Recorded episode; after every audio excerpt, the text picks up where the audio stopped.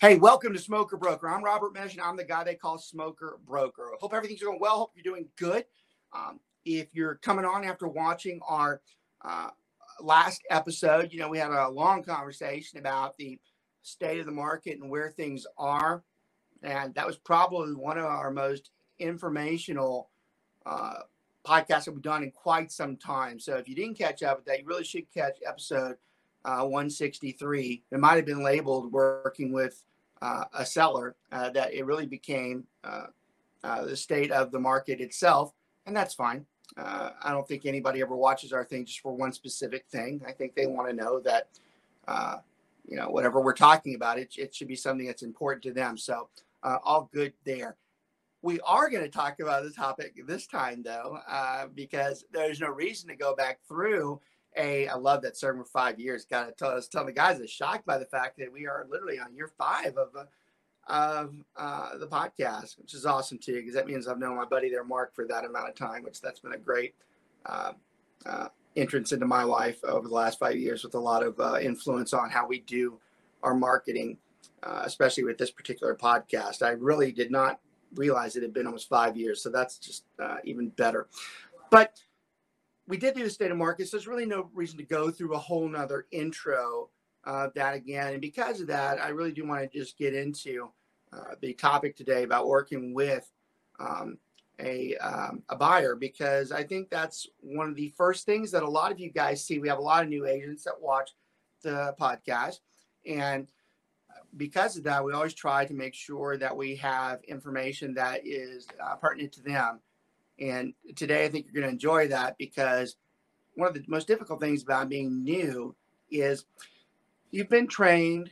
You have these steps that you're supposed to do, but you really, unless you see it from an overall view, it gets kind of difficult. And I think the hardest thing about training and learning is that you do step by step, but you never can put the whole big picture together. And that's what we try to do on this particular podcast. We try to show you how all of this stuff works. As usual, I got my two buddies over here on the side. They are probably the most recurrent host that we have on the show for the last 5 years. Got my buddy Mike Dellis right next to me, and then I got my other buddy over there, Jim McCauley. And I love being able to say that, because it's an absolute true statement. I think we're all more friends than we've ever been work partners for all the years. And you're talking about probably 40 or 50 years of friendship added up in this, it's just these three right here. So I love that. Always great to work with people that you're super friends with. Plus, they are super when it comes to adding the value to the podcast, because a lot of times I just forget pieces of it, and they remind me or they correct me on it. So honestly, yeah, we can't do the podcast without them. Okay, so let's talk about working with the buyer, and let's kind of merge it into our last episode where we were discussing things like the market and where it's at without having to go back through that whole conversation. Clearly, the market's a little bit more of a challenge.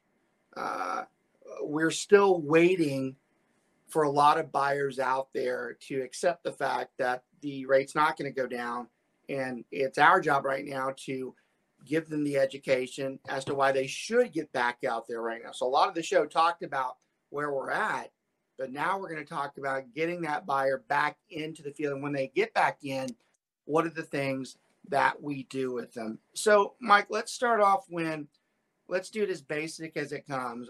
When we get the first call from somebody that they're looking for a house, or maybe somebody referred them to us, that's the greatest thing when we have, you know, friends or acquaintances send us people. That's the best thing we ever get. What's some of the first things that we ask that person, whether we're talking to them on the phone, whether we're emailing or texting them? What are the first things we're going to ask them in general to start this process off?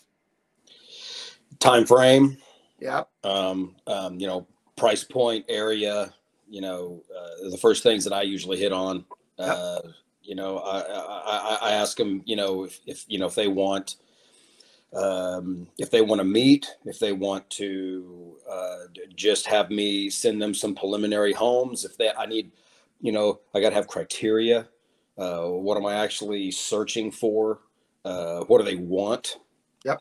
I love it. And Mike's pro. I mean, he pretty much did the top five of what we specifically tell somebody. We tell them we want to know their price range. We want to know the area. We want to know any special needs that they have. An area doesn't mean DFW.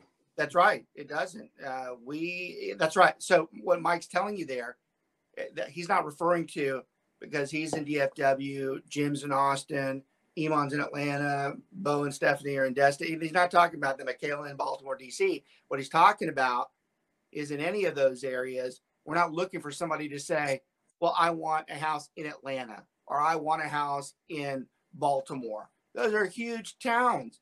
That is not someone who's serious about buying a house when they say, I want to buy a house here. What Mike's making the point on is that we need to know, when we say area, we're talking about a very defined place that they're thinking about purchasing a home. There is no one who's serious about buying a home that says, I want to live within this 80 miles. That is not someone who's really put thought into, are they going to be purchasing? Well, if they're looking for, if they say, I want to move to Dallas or DFW, and I want 40 acres and my budget is, $5 sure. mil plus. Sure. Well, then now you've cut everything down to, 12 places. Well, we probably that's can't. Different. So long as a 300K house, that, way, right? That isn't going to work. Yeah, we can search that way. If someone says, well, I want 40 acres and 5 million, I'm like, well, there's only going to be so many of them, so I can pull that up for you. Mm-hmm. So you're right. That can be a different search in itself. So, hey, there he is. There's my buddy. So, yeah, it goes like that. But the questions are always the same. A lot of y'all know I'm a longtime instructor, and I was teaching this past week, and the conversation, even on the fair housing, even though this isn't so much working with the buyer, I think it's relevant because it's a part of working with the buyer that we should discuss. But it came up this past week where when you get caught to where you're possibly steering, where you're involved with pushing somebody into a neighborhood because of a specific race or a national origin, a lot of times that happens in this process with the qualifications that you're talking about when we're asking what they need. So sometimes if we have someone that asks us, that they go to us and they say, hey, look, I need to live in a Hispanic neighborhood. I need to live in this particular area. We're not allowed to do it like that. But what Mike just said, and we always try to remind people, I don't need to know that. All I need to know is what's your price range, what your square footage is, how old do you want the house. I can actually say what area, but I don't specify it because of a race. So, it's funny, that wasn't exactly the route I wanted to take today, but while we were talking about it, I remember it came up this week, and it is in those criteria when we start this process. What is it that I'm, how do I start it? And it is trying to find out what they need. So I thought that was a good side conversation that we still should be. You're going to see that sometimes. When you do see it, you need to know how to correct it. We can never cater to somebody that tells us that they want to live in a particular area because of a race or a national origin or religion itself. We can't do that. It's a free country, and they're free to live wherever they want, but they cannot word it like that. They have to word it just like the general information, because we don't need to know that information to put them in a house. So Mike's right. That's the start of the process. Jim, once we get that information, what do we normally do? What are some of the next things we're going to do once they've told us where they want to be? Mike said it was great on the time frame, because that matters. In fact, talk a little bit about that. If their time frame is now versus 3 or 4 months ago, how do we go to those arenas right now? What's the next step with them? Of course, most of my expertise is, build on your lot, new yep. custom construction. So, right. So from that standpoint, time frame, that's important. Do they have a lot? In my situation, I'm going to ask them. The next thing I want to know in particular is, have they worked with a lender yet? Because right. you need to know,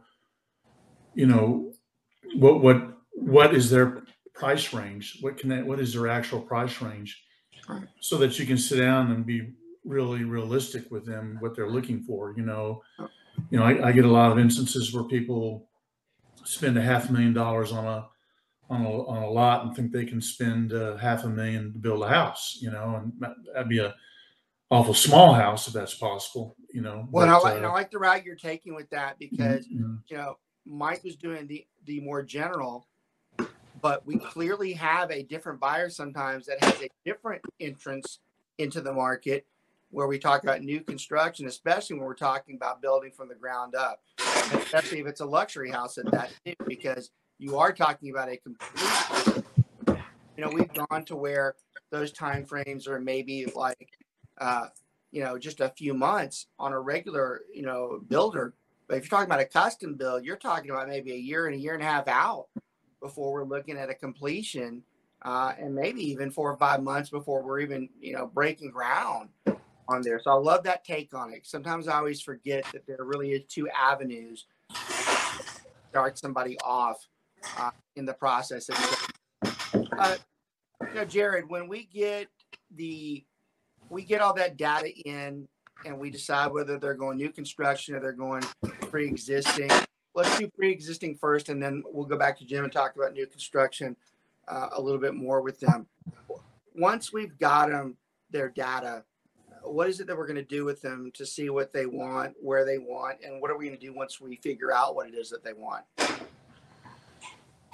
I mean, I think the big thing in my area are schools. That's where a lot of people ask. Yep. I mean, so I weed out a lot of people by saying, hey, what school district you want to go to? Because most of the people that move from out of state always reference Prosper or Frisco. Those are two loud school districts, right? Yeah. Yeah. So, I mean, it just, you know, you'd be surprised how many people from out of state know what Prosper, Texas is. You know, Jared, I want to talk about that because that's a good comment. And that's why I love doing this podcast unscripted, because you guys take it a route sometimes that I don't. So I got to tell you, I'm personally proud of the fact, because I'm just thinking about it right now, but I actually do now for the first time in my career, I have to cater my conversation to not only the guys in Texas, but I have to think about Florida, Georgia, you know, Baltimore, DC, and that kind of makes me, feel kind of happy because that's good for us. And I have to pause when I think about what the conversation is going to be. But you bring up something that was interesting when you talk about those areas specifically. Mm-hmm. Texas is very fortunate about the school districts. And that's not a shot towards Destin. You know, everybody knows I spent a lot of time in Atlanta and Atlanta and Dallas are very similar. In fact, I always joke about, well, actually, Jared, I forgot you. Jared's from there, too. I forget Jared spends time with the Falcons out there. So a lot of people don't realize Atlanta and Dallas are actually the same thing minus the hills and the trees. It's the same type of suburb. And the heat. Industry, isn't it? Isn't that a very accurate statement of Atlanta? But here's the thing. Baltimore and D.C. definitely a lot different. You know, McHale out there. And Destin's different because it's more of a tourist destination, and schools are always important, but even in Destin, you're like, well, is that really what they're looking for when they go to Destin? But in Texas literally does have some of the best schools in the country. And, you know, Jared, he just mouthed them off because they're areas that he specializes in, but he literally is talking about two of the most sought after school districts in the entire country. Jim in Austin, he has a lot of those school districts as well. So, you know, he says it, both of them, especially Jared says it so freely, but I don't think you can actually understand the importance of the fact when he's asked that, he ain't kidding. I mean, he literally is being told, is it Prosper? Is it Southlake? Is it, you know, and that's incredible. All right, go ahead with that, Jared. I just thought that was a great. Yeah, I mean, my biggest components of people that ask me, because a lot of these people moving from out of state, you know, and they're looking at a $6 to $1 million house on average. The majority of them are shipping their kids to a private school, and that stuff is not cheap. So when they realize that, you know, they don't have to do that here, they could, they don't have to, but they're saving a crap ton of money a year. So they're putting more of that money on, you know, okay, if that's the case, let's up our budget even more, you know, because they're already accounting to ship their kid to a private school. Mike, I just took my ADD med, it dissolves. Talk about private. Talk, you know, what's the one just south of you over there? Liberty. Talk about how some people will put their kids in that versus a public school. No, I mean, obviously it's a choice. I mean, sometimes they make the choice. Sometimes there's perfectly good Prosper there, Denton Guyer or a Southlake, wherever, there's perfectly good schools, and they still choose to go the private route because that's just the route they're going to go. So, I personally don't like Prosper schools. I think it's oversized, it's overbig, it's a one sport system. There's a lot of big stuff in there that I don't find value. That's why I don't live there anymore. I just don't find that value. Prosper in general, right? And Prosper in period. It just like it grew way too big, way too fast. There you have 30 to 40 kids per class. It's a very big school, and you know a lot of that stuff is when you're dealing with, especially with my kids. You know they're gonna get scholarships. I don't know what it is, but I want them to have multiple sports, something to be able to attain that. And so Prosper's a very hard sport to do that. 100%, because you have to be the elite of the elite, and people don't realize that until they move into that school district. So I don't tell them that, but you know, I want to have that conversation because that's personal and at heart to me. So my brother, he's in Prosper and he has his kids, and everybody knows me. I have a very interesting place where I live because I live off of Lake Lewisville.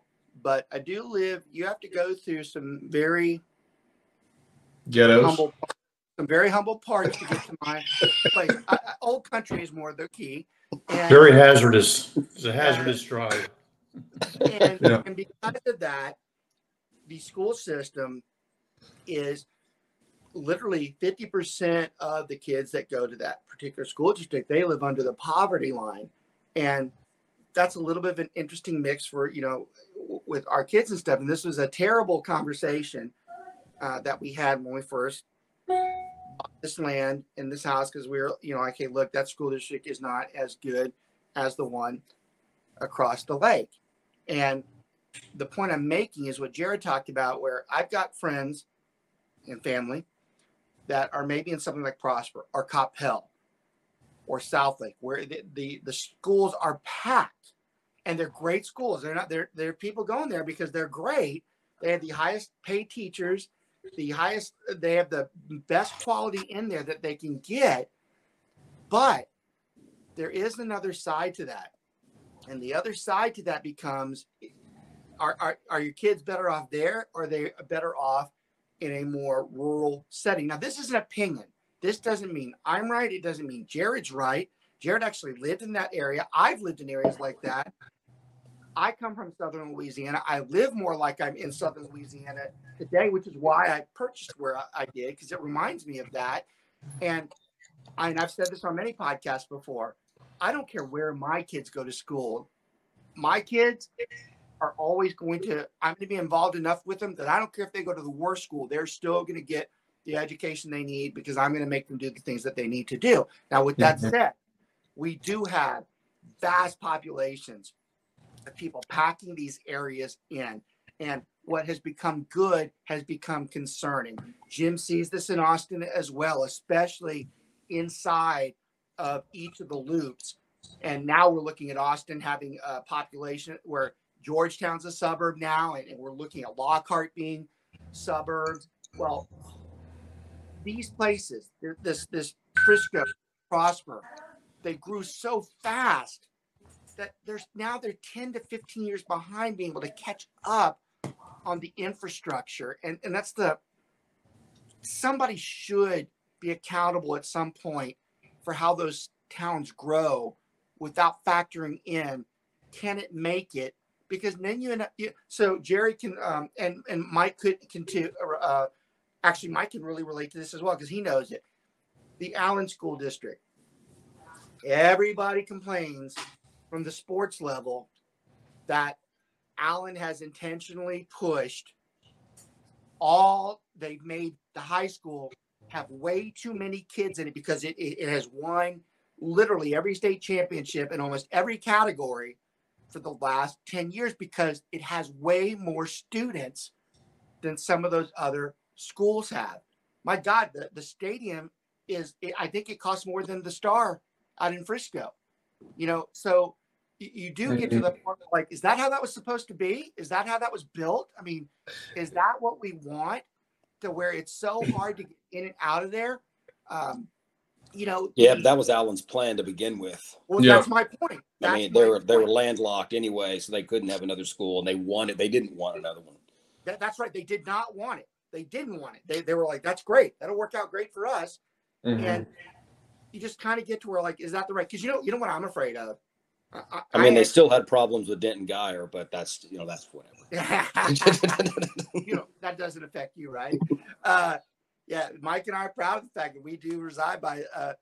So my kids go to the smaller school in Lake Dallas, and Mike's kids actually still are going through Guyer, but Guyer's done very well out there. But you know, you bring up another point to me, that what we're also seeing, and I think it's coming, is those schools start becoming business oriented, and I think what you're going to start seeing is each of them talking to each other to try to outplay the other one. Meaning someone like where we're talking about, it's a great example. Guyer, Lake Dallas, and Denton. What if all of them, or Lewisville, what if all of them become one? What if they become one? I think that we're not that far away from that. I think especially, well, this is a good example. Like Lake Dallas is a less financially erupt school, but if you go across the lake with Lewisville, you have a very financially prominent one, Guyer as well. You know, you combine those, that's a pretty big pool. Can you imagine the Lake Dallas kids, the Lewisville kids, and the Guyer kids becoming one? Now, what sucks about that, and this is the other point I was trying to make, is that it's very hard on the kids. Like, I got a lot of friends that their kids are in those areas, and it's very competitive, hard. I mean, like, it's stressful. That these are kids that want to be, these are Jared, like these are the select kids. These are, well, Mike too, your child, these are the select kids. They want to be in the highest sports, but they are competing with other people that are just as good, if not better.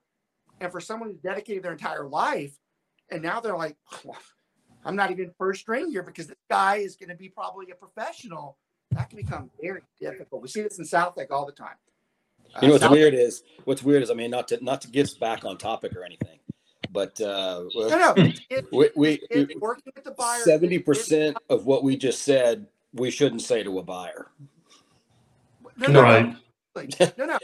This working with the buyer has nothing to do with the general public as much as it does what the agent's perception is when we go into this. To a certain extent, because I do agree with you, Mike, that, yeah, you should never mention that. Like, if someone wants to move to a school district, you talk up the schools.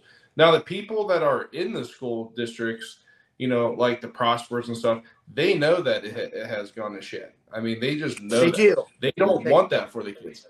So it's basically having that knowledge and other knowledge of schools, for example, of like, hey, do you want to go to a smaller school? Do you want your kid to play more than one sport instead of doing club? You said the right thing. It's not so much that it's gone to shit as much as it is. It's so crowded. Yeah, it's so crowded. Yeah, it's people's perception on it has completely changed because it was a big school. And during a lot of people who moved to the school district, they've changed so much stuff because of how many kids are there. That's why they only made it a one sport thing. But in order to be a participant in that one sport, you have to be the elite of the elite. If you don't, then you're playing. You're just playing club. You do have to be the elite of the elite. And, you know, Jared, you're one of the few. I mean, and you know this. I mean, anybody who's ever at a professional level, it's a God gift to be there because you're talking about less than 1% of the general public that ever can come close to that. It's easier for you because you know what it took to be there. But for those other people who have dreams, it's tough for them. I mean, because they want it. And God bless them. Some of them get there, but it ain't easy. I mean, when you're and Mike knows this because his kids have gone through it. I mean, his daughter's very competitive at the highest level of cheerleading. His younger daughter is an outstanding soccer player, and she's actually a great example too, because she is one that's in that she is about to make that next step into collegiate, and she has to in herself say, she and Mike's younger daughter Allie's going to play soccer collegiately. And I mean, I'm right on that, Mike. She is, right? Yeah. Right? Yeah, she is. So she's a great example, but, and I'm not speaking for Allie in any means, but in her mind, I'm sure she has a dream that, hey, maybe I can become professional. I mean, maybe I am good enough. And I've seen Allie, and I do think she has the skill. But even then, she's in with thousands of others that are at that level, and it becomes very tough. Yeah, to get that piece of it. And I think it's good and bad. I think if the parents are good, they coach them through and say, hey, look, let's have some level of expectations here.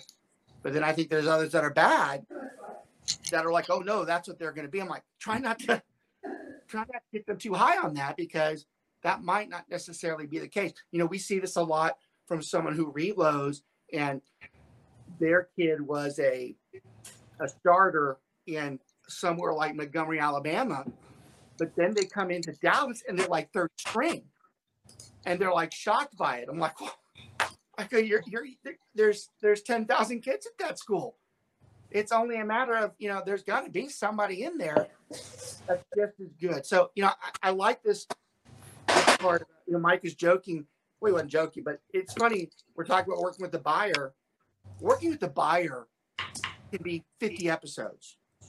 And when we go into it, I don't have a set script because I don't care which way it goes. I just want to talk about what they deal with. So I love the school conversation. And to be fair, schools are the number one. There's not even a close second. Schools are the number one thing a relocation person asks for. There is not even a close second. So I love that conversation. All right. So we got the schools. We got the information they need. For those of you who are newer, we'll get a little bit more guideline for you. We'll get more basic. We just gave you a little bit of an advanced view, but now we'll give you a little more basic in there. We're going to usually take the information that you gave us. We're going to put it into a search for you. Most of the time we'll do that in automatic search because we want to show you all the houses that are available to you. Now, this is an important step because some of you go to the aggregate sites where you look at something like a Zillow or a Realtor.com, and you're like, oh, these houses are available. A lot of times those sites are not up to date. They actually have houses that are under contract. There's been a mistake on, there's a glitch while they're there. The only true vision you're ever going to get of the houses that are available are what we send you in the actual local MLS, because we know for a fact that at that point that house is available. So we're always going to put you on those searches first. The hope is that there's at least 10 to 15 houses in the area that you're looking at that you're interested in. Now, this is something I'm super happy about right now. You know, that number's decreased over the years too. Oh God. And Mike and Jared too, and Jim as well. Well, actually I'm trying to think if Jared has seen, yeah, he's been around long. He would have. I know Jim and I from way back when, and Mike at some point too, we haven't seen it where there's that many in a long time, but we are getting back. I said it last year, and I've been right so far.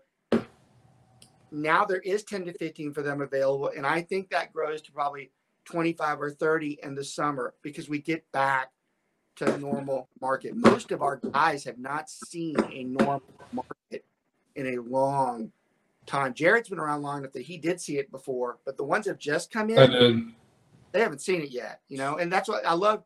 It's funny, some of our best agents, Jared came in when the market was low.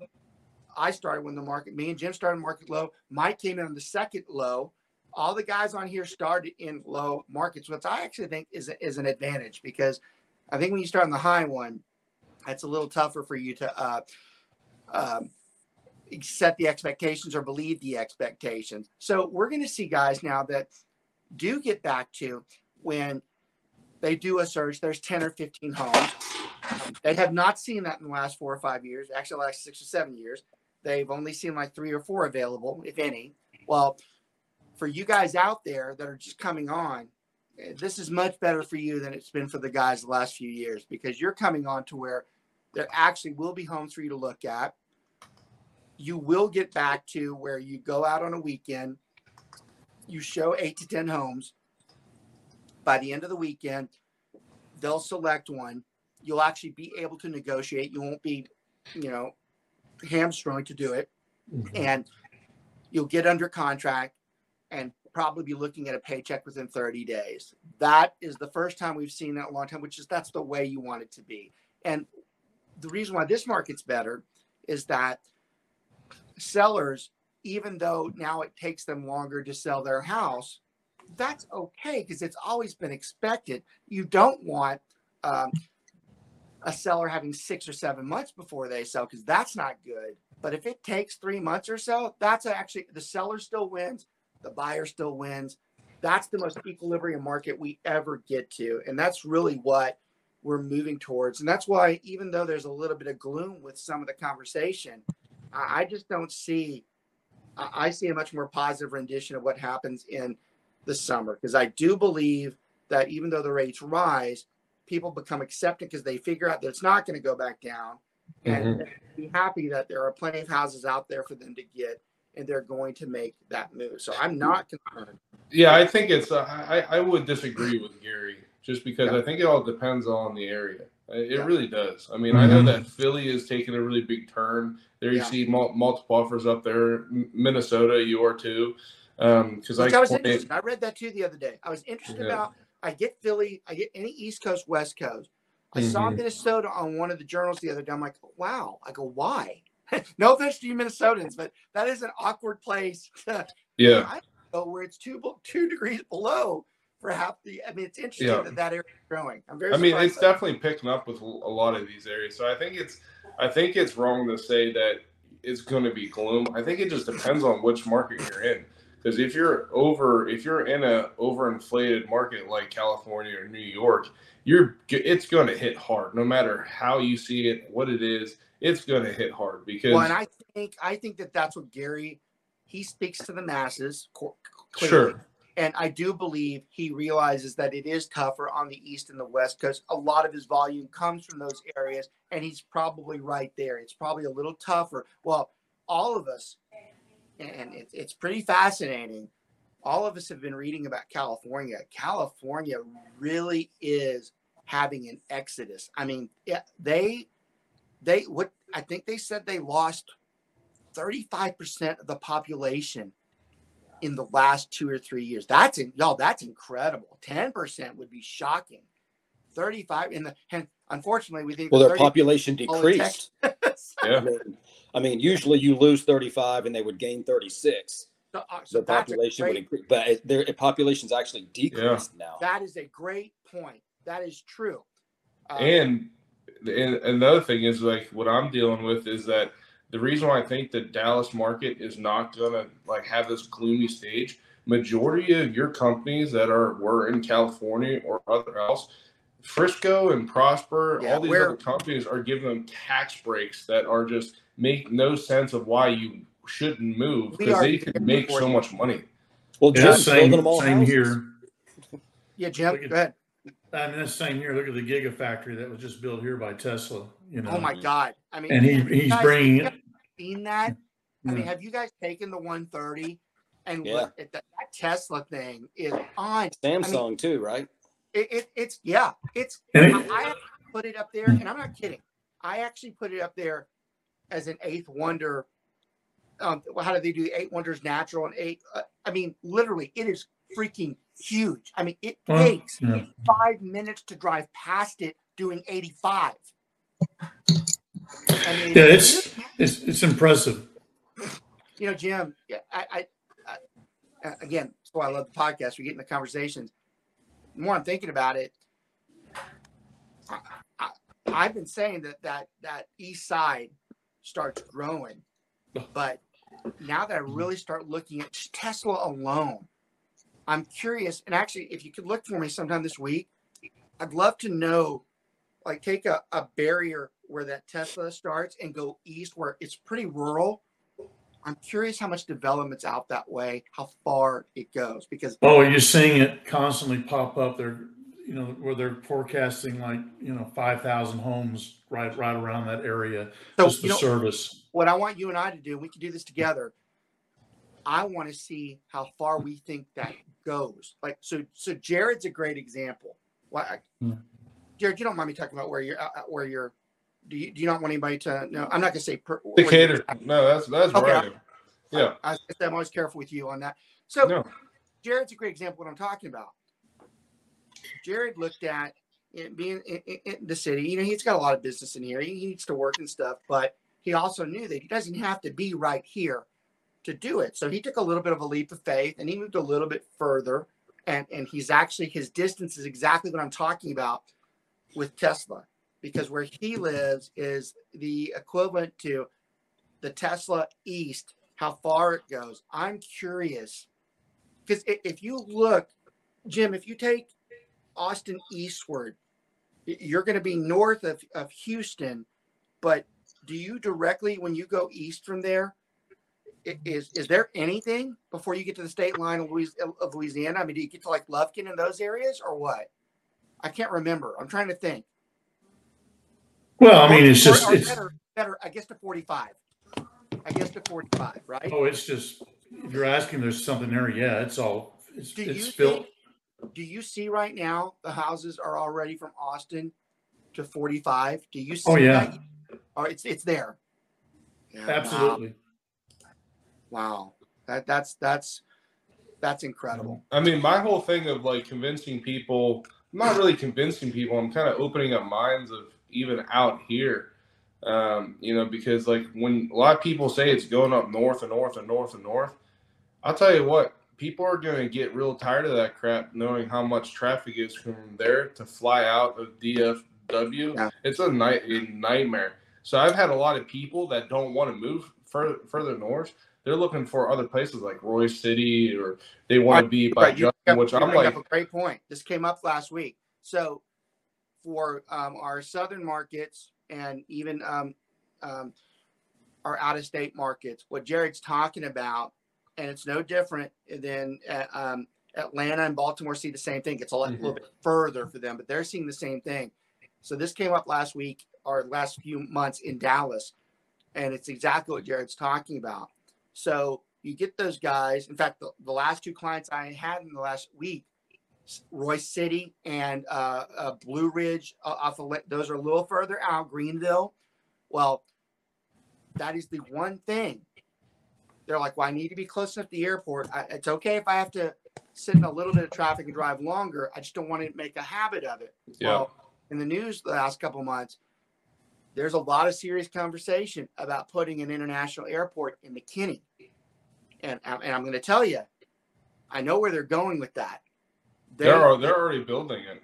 They are forecasting that they think that corridor over there and north, that's going to be needed, because there's just no way they're going to be able to come into DFW or Love all the time like that. So hasn't been changed to a more residential or a people. One of my clients is the main investor in that McKinney thing.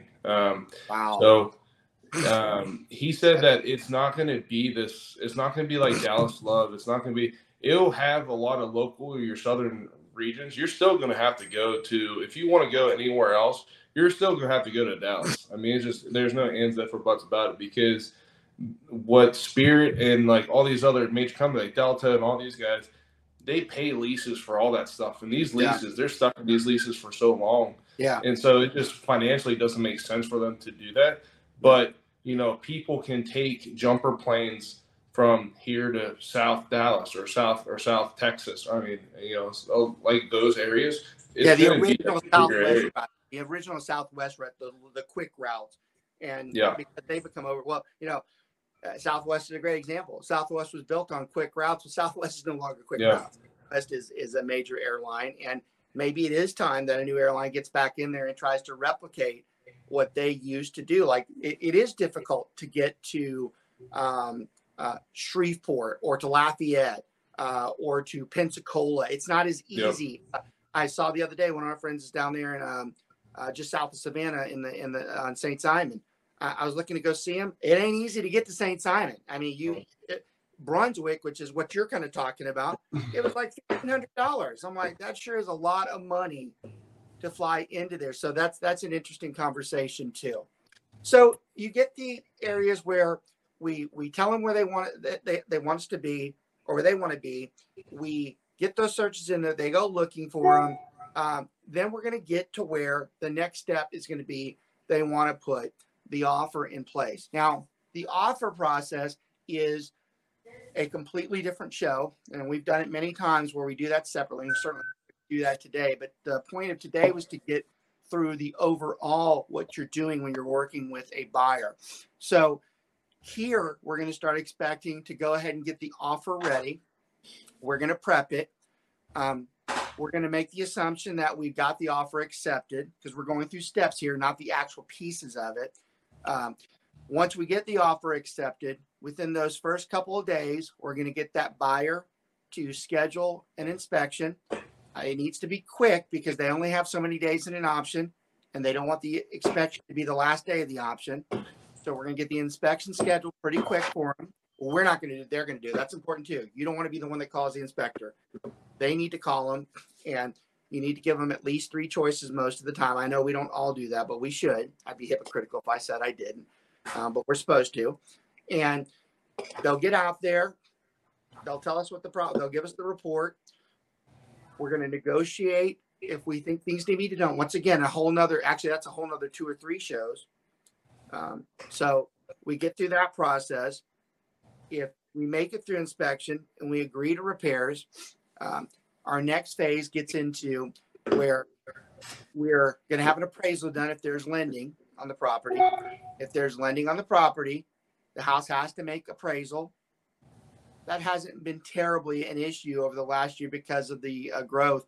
I do worry a tad that as the market comes down a little bit, which it will, but again, it's not really coming down. It's actually returning to normal, which there is a difference between the two. I'm a little worried that the appraisers look at it as, well, it's not worth that much anymore. I'm like, that's not true. I go, it might not be worth as much as it was 6 months ago, but it was way too ridiculous 6 months ago anyways. I think you're going to see a pretty big issue with that because like the past 6 months, like with the past six months, like your house is sitting on market here, but your comps are always up higher. So we've never had issues the past, I would say 9 months, just because we always had comps for them in the past 60. You're 60 right. I am not worried about an appraisal with the guys in a long time. But I will say this though, with it plateauing, which I do see it, I think we will see that issue, especially knowing that we don't have as strong comps because there's some people out there that are selling their houses for a lot cheaper than what they're worth just because they have so much money in it. And they're just like, you know what? I want it gone. I want it off the market. And it's hurting some areas. I really hope the appraisal industry, and every state's different, but I really hope over the next few months, they already start being prepared. They know they're going to be dealing with this. They cannot be devaluing those properties every time. They have to have some type of understanding that that was a very high spike. It's the houses, even though they're lower, they're really not lower. They're back to where they should have been. There has to be some justification in those appraisals saying we understand that and we still believe the value is there. It won't happen, but it should. And I am worried about that. And I will say that it's all dependent on which appraiser you get because there's crappy ones everywhere. Well, one thing. You know what's weird is I'm more worried about the FHA and the VA appraisals.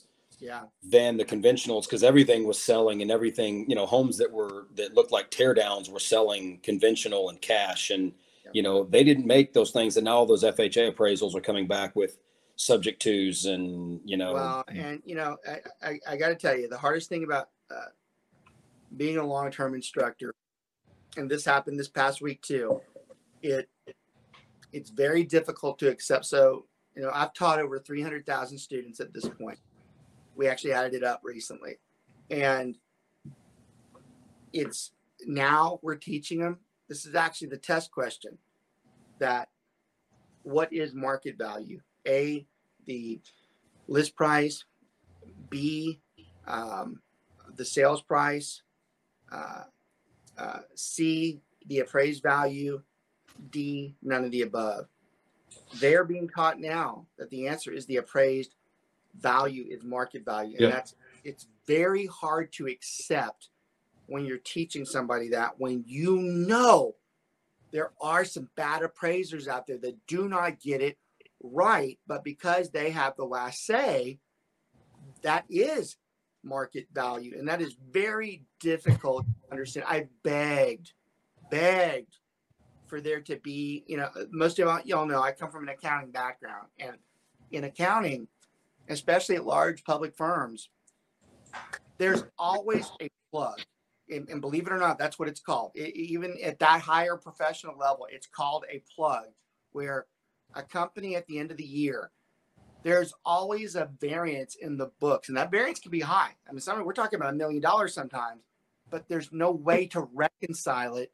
So they plug it. Well, I begged for years for there to be an acceptance ratio in the appraisal. Like if it comes back, as long as it's within 5%, everybody should agree that there's no fraud going on and that house should sell, because that's the purpose of the appraiser, right, Jim? What are you talking about? Yeah, well, and the other thing is these appraisers, this is terrible. I don't want to get anyone mad when I say this, but I just assume they're lazy, and some might be good, might be bad. Only thing you so clarify that is some of them. A lot of them do a good job. But the right thing you said, clarify some of them. But what I do is, particularly I know whether they're lazy or they're super busy, I always turn around to that seller agent and saying, "Hey, are you going to help provide comps for that appraiser coming? If not, I'm going to go pull it all together." Actually, so that's a packet for them. So that's a great comment that I didn't have earlier, and now that we're talking about it, that's a great part of this conversation. Mm-hmm. So we're talking about the guidelines,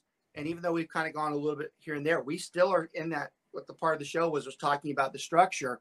So what Jim's talking about is we do teach our crews that when they're the buyer agent and they're going through appraisal, we do ask them to at least tell the seller, "Hey, look, I'm not going to tell you what to do, but make sure you've got comps that appraiser can see that are laid out for them," because we're not allowed to approach the appraisers, but we absolutely can put information so they can see where we're coming from. And as a listing agent, you should always know that when you're about to get an appraisal, you better have those out there. And as a buyer agent, Jim's right. It doesn't hurt to say, "Hey, look, make sure you got the," we're also told one of the bigger things with the appraisals these days is very detailed breakouts of your upgrades. So Mike's a great example. Mike just had a complete renovation of the home that he's in.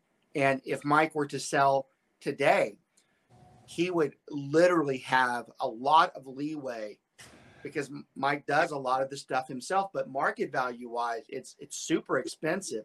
But if he has an appraiser going there right now, I can assure you, he's going to have a 5-page dossier that says we did this. And the appraiser does note that. That is very important. Mm-hmm. On the tax. And actually we probably need to have a show. The next show that we do, it probably does need to be on tax rebuttals, because last year we really couldn't do anything. This year, we are going to be able to go in there and go, "Hey, that city's charging way too much. They are trying to, they're going to do the earlier part of the year. And if you look at the last part of the year, those taxes are not the same." But the point I was going to make was the tax rebuttals, they really focused on if you can prove upgrades or degrades to the house. If you can show them, you're like, "Hey, look, we did these things or we didn't do these things. That house has this. Mine doesn't have that." Because you always go the opposite when you're trying to get your taxes lower. You actually want to show, "I haven't done that. That house has all these things." The more detailed you are, for instance, if your house has some maintenance issues, like the fence is bad, the fence needs to be stained. The kitchen is the early 2000s. It's not right. All of those actually are very valuable when you protest your taxes, because you're basically saying, "Hey, you said I'm this amount, but I don't have all those things that you compared me to." So that's a great conversation that a lot of people in the appraisal itself, it's the opposite way. We want to sell the house up. So Jim's right. That list is going to be very crucial to making that appraisal. And it's funny, Jared's right too. We haven't had to have this conversation in a long time, but it's coming. Well, we're going to have to get back to where we are having appraisal issues. And unfortunately, that's not the most fun part of this particular process. So you got that. And so we're getting close to the end here, which is good because we're kind of where I wanted to be regardless. You're past the appraisal process. The only thing really left then is the financing piece. And by that point, you should have already been good. You shouldn't. It's rare that we get to the day 20 where there's a financing issue. In fact, the statistics say it's less than 12%. So we should be at that point, hey, look, this is going to go through. We're ready to go.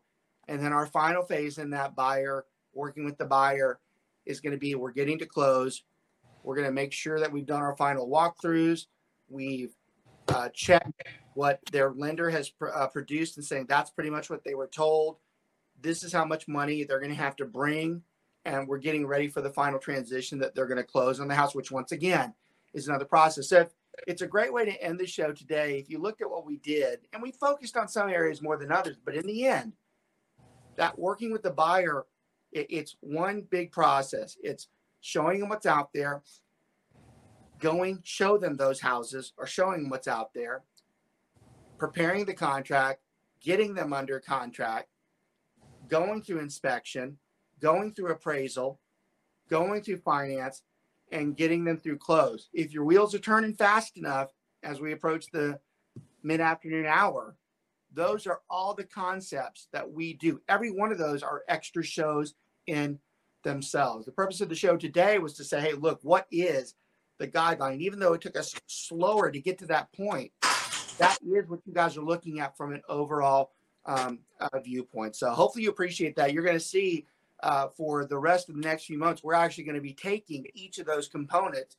and having shows on those particular issues to be more specific with them, because that's the whole purpose of the show anyways, is to educate. I want to thank everybody out there. I want to thank my guys here too. I mean, like I said, we all run this together. It's not any of our firms. It's all of ours. We do this all the same. None of us are any better than the rest of them. We can't do this without them. They can't do it with me. I can't do it without them. And they're all, and I take it, it's the greatest thing for me. All the guys that literally I work with, especially my top guys, they're all good friends of mine. And that's probably the most important thing to me. Hope you guys enjoyed the show. Y'all pass it on, especially you new guys out there. That's a really good overview. It's not something you're necessarily taught every day, the actual flow that you get so caught up in what I do here, here, and here, you don't look at the overview. So hopefully that's going to be helpful for y'all. Thank y'all for watching. Y'all go to joinswr.com if you're looking for more support or looking for something different. We have a very unique firm the way we do things. We do consider that we're one of the #1 training support teams in the entire country. So I'll check that out if it's something that you're interested in. Have a great one. Have a great day. Take care. We'll talk to you guys soon. This was a Lunatic Digital production. Visit lunaticdigital.com for all your digital needs.